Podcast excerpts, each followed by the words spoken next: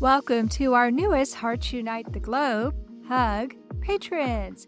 Annie Olchek, we sincerely appreciate your support. Thank you for joining our community and making a difference through Patreon. Judy Miller, thank you for being our first Buzzsprout supporter for Bereaved But Still Me. Buzzsprout started a new program where you can actually support the podcast of your choice. There are so many ways you can support HUG. All you have to do is visit our website, heartsunitetheglobe.com, to see how you too can help empower, educate, and enrich the lives of individuals in the CHD and bereaved communities. Thank you all for your continued support.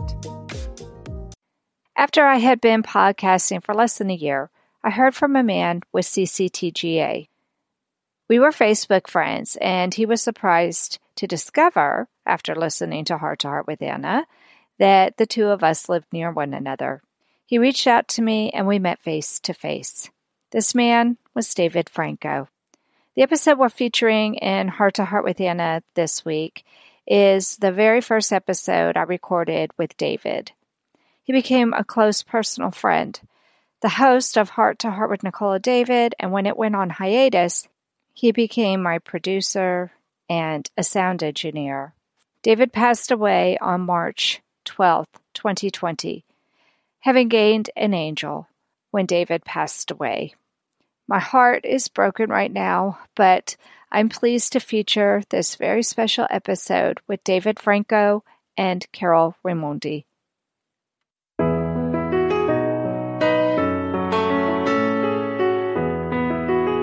Welcome to Heart to Heart with Anna featuring your host, Anna Jaworski. Our program is a program designed to empower the CHD or congenital heart defect community. Our program may also help families who have children who are chronically ill by bringing information and encouragement to you in order to become an advocate for your community. Now, here is Anna Jaworski. Transposition of the great arteries, also known as transposition of the great vessels, affects about 1,250 babies each year in the United States alone, according to the Centers for Disease Control and Prevention. This means that one in every 3,300 babies born in the United States is affected by this heart defect. According to an article on Medscape by Dr. John R. Charpie, transposition of the great arteries, or TGA, is the most common cyanotic congenital heart defect that presents in babies during their first month after birth. The hallmark of the congenital heart defect is that the aorta and the pulmonary arteries are switched. Thus, blue or unoxygenated blood goes to the body, and red or oxygenated blood goes to the lungs, which is why the babies are cyanotic or blue. TGA was first described over two centuries ago, but there was no treatment available until the middle of the 20th century with the development of the surgical atrial septectomy in the 1950s and balloon atrial septostomy in the 1960s, which allowed the blue and red blood to mix after doctors placed a hole in the baby's septum. Those procedures were then followed by the atrial switch operation or the arterial switch operation. Today, the survival rate for infants with TGA is greater than 90%. There are a couple of kinds of TGA. LTGA, or LEVO TGA, is commonly referred to as congenitally corrected transposition of the great arteries, or CCTGA, and is an acyanotic CHD because while the aorta and the pulmonary arteries are switched, so too the left and right ventricles are transposed, so the baby does not present as blue. The other kind of TGA is DTGA, or dextro TGA, and it can be fatal if not treated early. This is the more common of the two TGAs. As with many other kinds of heart defects, a person can be born with simple or complex TGA, meaning the person may have just that one heart defect or additional heart defects and possibly even other congenital birth defects. Our topic today is living with congenitally corrected transposition of the great arteries, and we have two outstanding guests who will help us understand what it's like to live with this congenital heart defect. Our guests today are heart survivors Carol Raimondi and David Franco. Carol Raimondi was born in 1975 with levo transposition of the great arteries, or CCTGA, pulmonary stenosis, atrial septal defect, ventricular septal defect, or VSD, and dextrocardia. Her first surgery at age 5 repaired her VSD and widened her pulmonary artery. Soon after that, she required a pacemaker. She has had three more open heart surgeries at ages 12, 21, and 31, and numerous pacemaker surgeries. Carol became a nurse, which had always been her calling, in 1998. She worked as an inpatient and outpatient cardiac nurse. She became pregnant and had a daughter in 1999. Unfortunately, due to physical decline, she quit work in 2005. Shortly after this, she had her fourth open heart surgery to replace her tricuspid and pulmonary valve, repair her mitral valve, and revise her pulmonary conduit. Still unable to work, Carol stays active in the CHD community, serving as an adult liaison for Mended Little Hearts of Chicago. Most recently, she started a support group for adult CHD patients in Chicago. Welcome to Heart to Heart with Anna, Carol. Thank you for having me on the show, Anna. Well, I'm so excited that you're here, and I am just shocked that you were able to survive until the age of five before you had your first open heart surgery. The more I read about LTGA or CCTGA, the more I am amazed at some of the different birth defects that people can be born with and how some of those birth defects compensate for each other. So I'm wondering if you can tell us a little bit more about your heart defect and whether or not you had any other conditions that kind of complicated things. Sure, absolutely. I was born with LTGA or CCTGA, in which my pulmonary artery and aorta weren't switched. It was just the ventricles that were switched. So my larger left ventricle is pumping to the lungs, and the smaller right ventricle has to pump the blood to the body.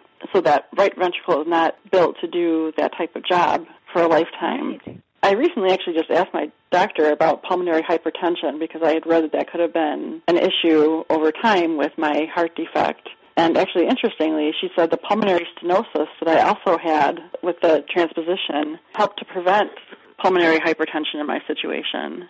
She had said since it was the left ventricle pumping with the greater force, normally that would have put too much pressure on the lungs, causing the pulmonary hypertension. But because I had the pulmonary stenosis, that slowed the pressure, slowed the pressure of the blood going to my lungs, so it wasn't as high of a pressure by the time it reached my lungs.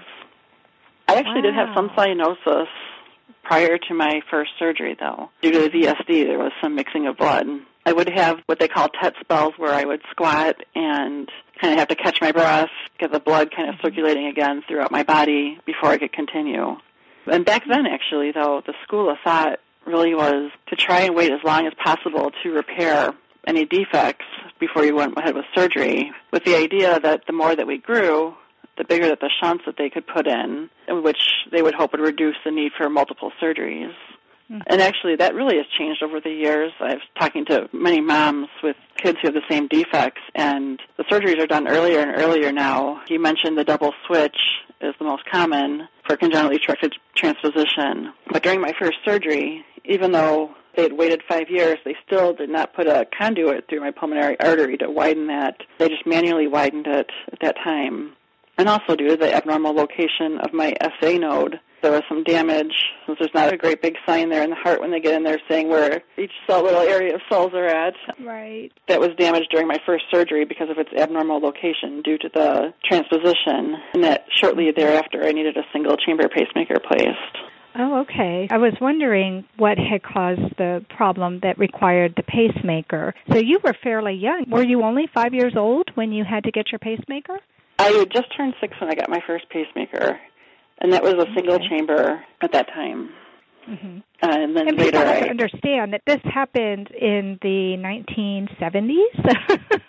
so yeah. a lot of things have changed. Like you said, the way that children are treated now is totally different. And it's interesting because I was just doing some research for an earlier show, and they were talking about the philosophy that having children be cyanotic was not good for their brain development, and that that could cause some other problems.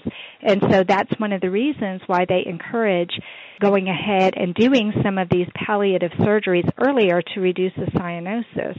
Whereas, right. like you said, that the school of thought way back when was, oh, let's let these kids get as big as possible. I mean, so many things were being invented at that time, too. Maybe there was the hope that there would be a more definitive fix. Correct. Yeah, absolutely it's just so interesting now to see how these kids, because of people like David and myself, mm-hmm. what they've learned based on what they right. were doing with us 20, 30 years ago. Absolutely. Absolutely. You guys are pioneers, and it's so exciting to talk to somebody who really has helped shape the whole future for people who are born with the same heart defect that you were born with. I was so excited to see the picture of you and your daughter, and I hope people are looking at Blog Talk Radio's slideshow so they can appreciate all the photos that are up there is such a beautiful picture, and I'm wondering if you can tell us if your daughter is heart healthy, and if maybe you can tell us a little bit about your pregnancy, because I'm sure that was something that probably terrified your parents.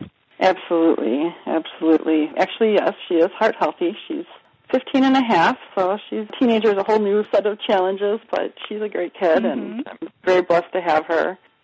I had a fetal echo during my pregnancy by my cardiologist because there is an elevated risk of having her have some type of a congenital heart defect. But fortunately, there was no defects at all. She was very healthy. When I decided I wanted to have a baby, I had to have a conference with my doctor, my cardiologist, as well as a high risk obstetrician. So once I got the go ahead from my cardiologist that things were stable enough for me to go ahead and try, I did actually have some difficulty getting pregnant, so it did take some time. But once I was pregnant, they pretty much had to know right away because I was on Coumadin at the time, and that is not something that's encouraged during pregnancy. That's definitely a higher risk medication that is known to cause birth defects.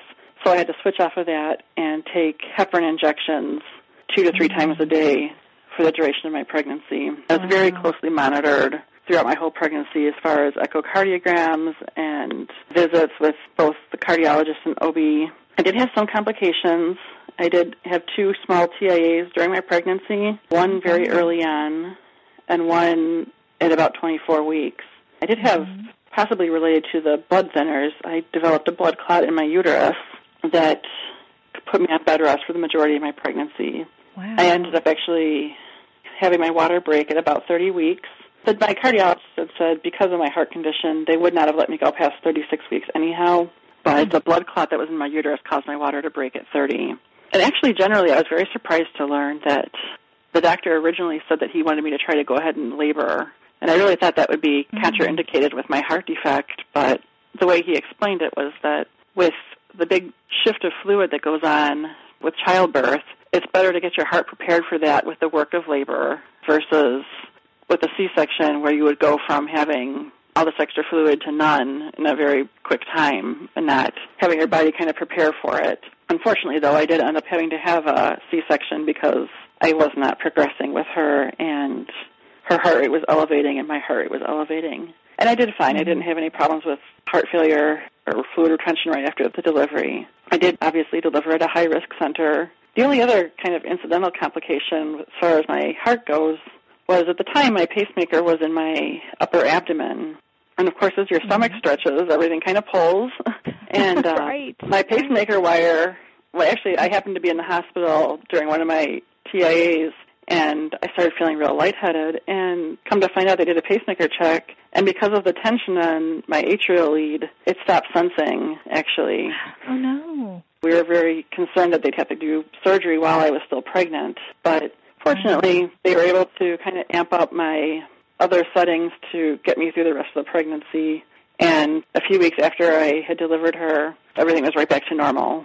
So mm-hmm. it was definitely not something that we really predicted or thought about. Right. But, but my cardiologist was in the delivery room with me, even though he told me it was just to see the baby and not for me. But he was there and checked her out right away and did another echo, so it was good. great.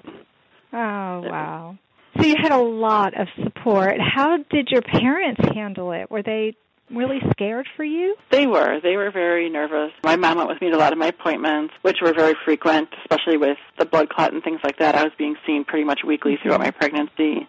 So they were very supportive. Being on bed rest, they would come and help me out, bring me groceries, things like that. And my in-laws too. They always made sure that we had food to eat and that I was getting to my appointments and they were all there. This baby was very much wanted, and it sounds like it was yes. a village approach. yes, it sure Everybody was. had to pitch in. Yes, wow, sure but was. I mean, how awesome is it. that? That must have been such a joyous occasion to have so many people together and to see that your daughter's heart checked out perfectly and that both of you were okay. Absolutely. It was a blessing. She is our miracle.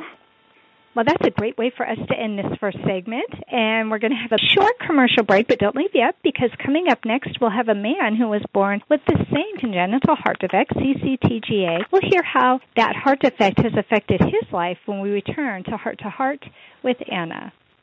Anna Jaworski has written several books to empower the congenital heart defect or CHD community. These books can be found at Amazon.com or at her website, www.babyheartspress.com. Her bestseller is The Heart of a Mother, an anthology of stories written by women for women in the CHD community. Anna's other books, My Brother Needs an Operation, The Heart of a Father, and Hypoplastic Left Heart Syndrome, a handbook for parents, will help you understand that you are not alone. Visit babyheartspress.com to find out more. Welcome back to our show, Heart to Heart with Anna, a show for the congenital heart defect community. Today we are talking with heart survivors Carol Raimondi and David Franco, and our show today is living with congenitally corrected transposition of the great arteries. We just finished talking with Carol about being born with this very complex congenital heart defect and the birth of her beautiful baby daughter. So I'm very excited that we had a chance to have such a great first segment. Now we're going to turn our attention to David Franco. David Franco is 48 years old and was born with a ventricular septal defect and congenitally corrected transposition of the great arteries. Six weeks after birth, David's pediatrician heard a strange sound in his chest and he was referred to Montefiore Hospital and his catheterization showed his complex heart anomaly. David's parents were given very few options, and David was sent to the University of Alabama in Birmingham to have his VSD closed by Dr. John Kirklin. He received a pacemaker during that operation. David had a second open heart surgery at 27 to replace his pulmonary valve and add a pulmonary conduit, allowing more oxygenated blood to go through his body. The surgery was successful, but David suffered a stroke during the procedure. He also received an implanted cardioverter defibrillator or an ICD. David is a father, a husband, and a stay at home dad. He exercises daily and participates in 5K races. He has a strong passion for music and he plays guitar. Welcome to Heart to Heart with Anna, David. Hi, Anna. Thanks for having me. Pleasure to be here. Isn't it interesting how similar your story is to Carol's? And you were telling me in some personal correspondence that you also had your first surgery later in your childhood at the age of five. Is that right? Correct. It's kind of ironic you could transfer my story to Carol's. I was diagnosed in early 1967 with my anomaly. And I was able to wait until I was five years old. It was April of 72 when they actually went in and corrected that VSD. So I was able to also mm-hmm. last about five years before I had any major complications. Now, this included the enlarging of the heart, the VSD getting bigger, and I also had some episodes of congestive heart failure at the time, treated by meds, and the thinking was again, wait to the last minute, and that's what they did in my case.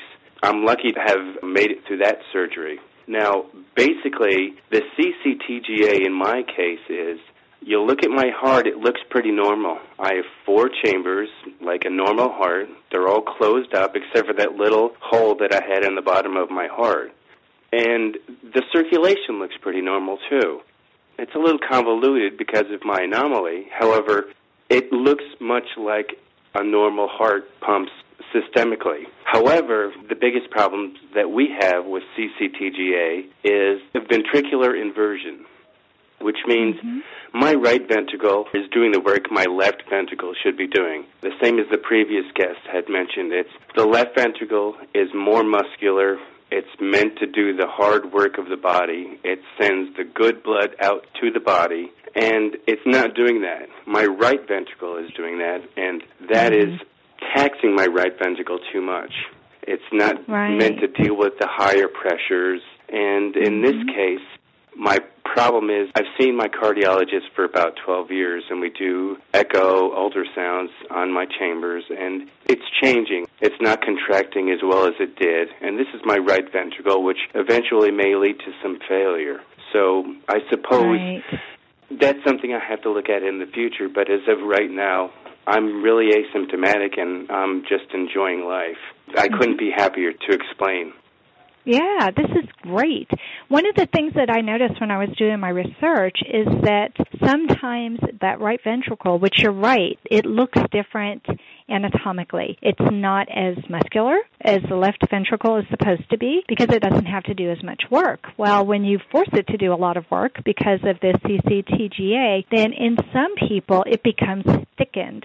When it becomes thickened, it doesn't pump as well. It is cardiac hypertrophy, and that can be a real problem. And that was the major problem that I saw with this CCTGA is that they really have to keep an eye on that left ventricle because it does tend to, after a while, start showing some problems because it is working so much harder than what God designed that ventricle to do. But I'm just amazed that both you and Carol survived until the age of five before you needed that first surgery. But it does sound like maybe she had some TET spells or some periods where maybe she looked a little bit blue. Did you also have that happen to you?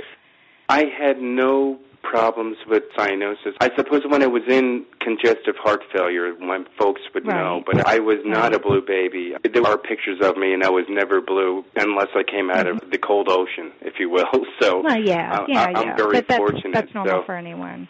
Yeah. The only yeah. thing I guess in our case is the wearing of that right ventricle, as you mentioned mm-hmm. so well before. It's not built to do that job of the heavy lifting. So as adults, right. we're dealing with that. And as Carol mentioned before, we're hoping that they do invent a procedure or there's something that can be done, but maybe not. We right. will never know, but we'll see. Well, yeah, you will. You will know because we're seeing True. new scientific you. procedures all the time, aren't we? Isn't it amazing yes. that the internet has really helped us to be able to keep abreast of what is being created nowadays to help people? And you and Carol are the pioneers who are paving the way to let us see how long a person can last with CCTGA and what maybe needs to be done. And it sounds like you're living a great life. I so enjoyed getting a chance to meet you in Austin just last week.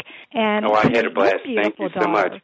Oh, yes, wonderful. Um, and I we have to talk about your daughter Sarah. She was just great. simply gorgeous. And let's talk about Sarah for a minute. She looks just like her mom.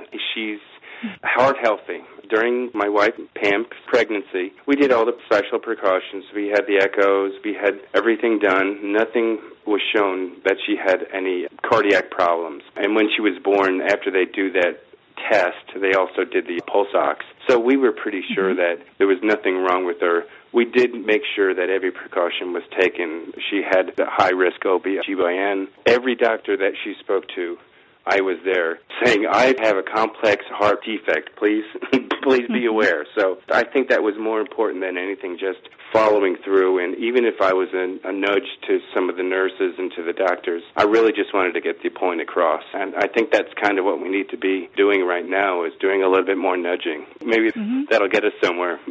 Absolutely. I think that by us talking about this and letting people know there are survivors out there, you all are kind of a very small niche. When I was doing my research, it was quite obvious that DTGA is more common than LTGA. And I thought, wow, this is almost a little hidden group. So we need to shed some light on this group of survivors and we need to talk about it. You're right. We need to nudge people forward to let them know that you all are out there, you all are survivors, but there are some complications. When Carol said she had a TIA, I should have explained right away to all of my listeners what that is is a little teeny tiny stroke. And you also suffered from a stroke when you had one of your surgeries. I'm going to give you just a minute to talk about how that stroke has impacted your life. Well, first of all, I have to explain. I was married for only three months before I had my open heart surgery. I threw a clot, and that's how I had the stroke under anesthesia. My wife is still with me 21 years later after mm-hmm. dealing with the person who had a stroke and congenital heart defects. So appreciation really is the biggest thing. Now I've lost a lot, I suppose. A lot of the stuff I used to do, my a little right-sided weakness, but other than that, um, cognitive issues seem to be a part of the equation. But I work our way around it and try and solve problems in a different way. I find more stimulus I receive, audio, visual, tactile, anything I can get my hands on. I absorb, and hopefully it creates the new connections in the brain so I can get back to normal if that's ever possible. so I really learned to appreciate life also. I'm the luckiest man alive, and I know I'll have some arguments from some people, but I certainly am. I think you're lucky too. You have a wonderful daughter and such a supportive wife. Gosh, to be together 21 years when you've almost from the get go had to battle so much together. That speaks very well for you and Pam. Well, this has been a terrific segment. We do need to break real quickly for a commercial, and we'll have David and Carol in the studio together, and we'll hear their parting words of advice for TGA survivors when we return to Heart to Heart with Anna. Anna Jaworski has spoken around the world at congenital heart defect events, and she is available as a keynote or guest speaker for your event. Go to hearttoheartwithanna.com to learn more about booking Anna for your event. You can also find out more about the radio program. Keep up to date with CHD resources and information about advocacy groups, as well as read Anna's weekly blog. Anna wants you to stay well connected and participate in the CHD community. Visit hearttoheartwithanna.com today. Did you know David Franco? Do you have a story you'd like to share about how he touched your life? When I return from David's funeral, I will be recording a patron only program featuring patrons of Hearts Unite the Globe who knew and cared about David. Visit www.patreon.com slash heart to heart and sign up if you'd like to join us. Welcome back to our show, Heart to Heart with Anna, a show for the congenital heart defect community. Today we are talking with heart survivors Carol Raimondi and David Franco, and our show is Living with Congenitally Corrected Transposition of the Great Arteries. I want to thank Carol and David so much for coming on the show today and talking with me about this really important topic because TGA is actually one of the more common congenital heart defects, but you don't hear people talking about CCTGA. So I'm really glad that we had a chance to shed a little bit of light on that. And I'm looking forward to hearing and keeping up with David and Carol as they get even older and see how things continue. But for our last segment, I would really love to hear what advice they would give to a parent who has a child today born with CCTGA. And I will start with you, Carol. Sure. I really believe that the biggest thing that parents need to know is there is no cure, just as there is with other heart defects. There's no cure to congenital heart defects, and especially in our situation, as that right ventricle does work over the years and start to wear down, lifelong follow-up is absolutely essential. Mm-hmm. There's so many people that have whatever corrective surgery when they were young for their transposition or other associated defects, and then they don't follow up until they're starting to feel bad in their adulthood, 30s, 40s, and by that point, sometimes, whether it's a tricuspid valve, which just becomes an issue as we get older, or complete heart block, which by the age of 25, 50% of patients with CCTGA will have heart block. Wow. So I think it's just making sure that they always have follow up throughout the years with the correct type of cardiologist mm-hmm. so that you can manage problems before they get out of hand. I'm so glad you mentioned that, Carol. Not only is that a problem with CCTGA, but we see that as a problem with so many heart defects where the children are lost to follow up care. They turn 18, and I don't know if it's that they think they're fine, you know, or that right. they don't have the money, or I don't know what it is, but we do lose so many of our children to follow up care. So I'm really, really glad you mentioned that. That's really important. David, what advice would you give to parents of a baby born with CCTGA today? Well, I'll be blunt and I'll say it's not a death sentence. My parents were very scared going through it, so please be persistent. Educate yourself, but don't overwhelm yourself. There's a lot to be learned, but not everything applies to every patient. We all are mm-hmm. different and we all react differently to different medications and procedures. So it's something I think that the parent really needs to follow up and I agree with Carol 100%. We can't be lost in this system, whether it's because we get older and we think we feel good, or because we move and we lose our doctors and don't follow up. There are a number of reasons. However, it's so important to stay on your meds if you're on meds and just and follow the care because that's really part of our lifelong journey. It really, really is. And I think, unfortunately, the name of your heart defect, if you go with the CCTGA instead of the LTGA, congenitally corrected, almost makes it sound like, oh, it's okay. It's fixed inside of you. But it's not. it's better than the DTGA. It's not as fatal. It's not often as fatal as the DTGA, but it's not fixed. And I like what Carol said that there is no cure. And parents do need to be aware of that. But I also like what you said, David. I love what you said, that it's not a death sentence. When my son was born, in the 1990s, which is a couple decades after the two of you were born, he was also born with LTGA, but he was also born with a hypoplastic left ventricle, and so they labeled him HLHS instead of CCTGA because he had a whole bunch of other problems as well. And unfortunately, I was told that his heart was a ticking time bomb waiting to go off. And that's not what any parent should have to hear. No. Not at all. It's a really scary thing to be told that your child could just pass away at any time. And I like what David said that parents can empower themselves, they can educate themselves. It is easy to get overwhelmed with all the information on the internet, but I think that information is power. You two are so wonderful at sharing this information with others who have LTGA or CCTGA. Thank you so much for coming on the show. Oh, oh my pleasure. For Thanks for having us. Well, I hate it that our time is up already, but that does conclude today's episode of Heart to Heart with Anna. Please come back next week on, at Tuesday, on Tuesday at noon Eastern Time. Until then, find and like us on Facebook. Check out our website, hearttoheartwithanna.com, and our Cafe Press Boutique. Follow our radio show, and remember, my friends, you are not alone.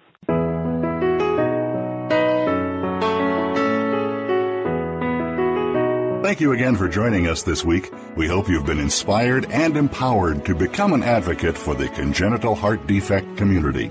Heart to Heart with Anna, with your host Anna Jaworski, can be heard every Tuesday at 12 noon Eastern Time. We'll talk again next week.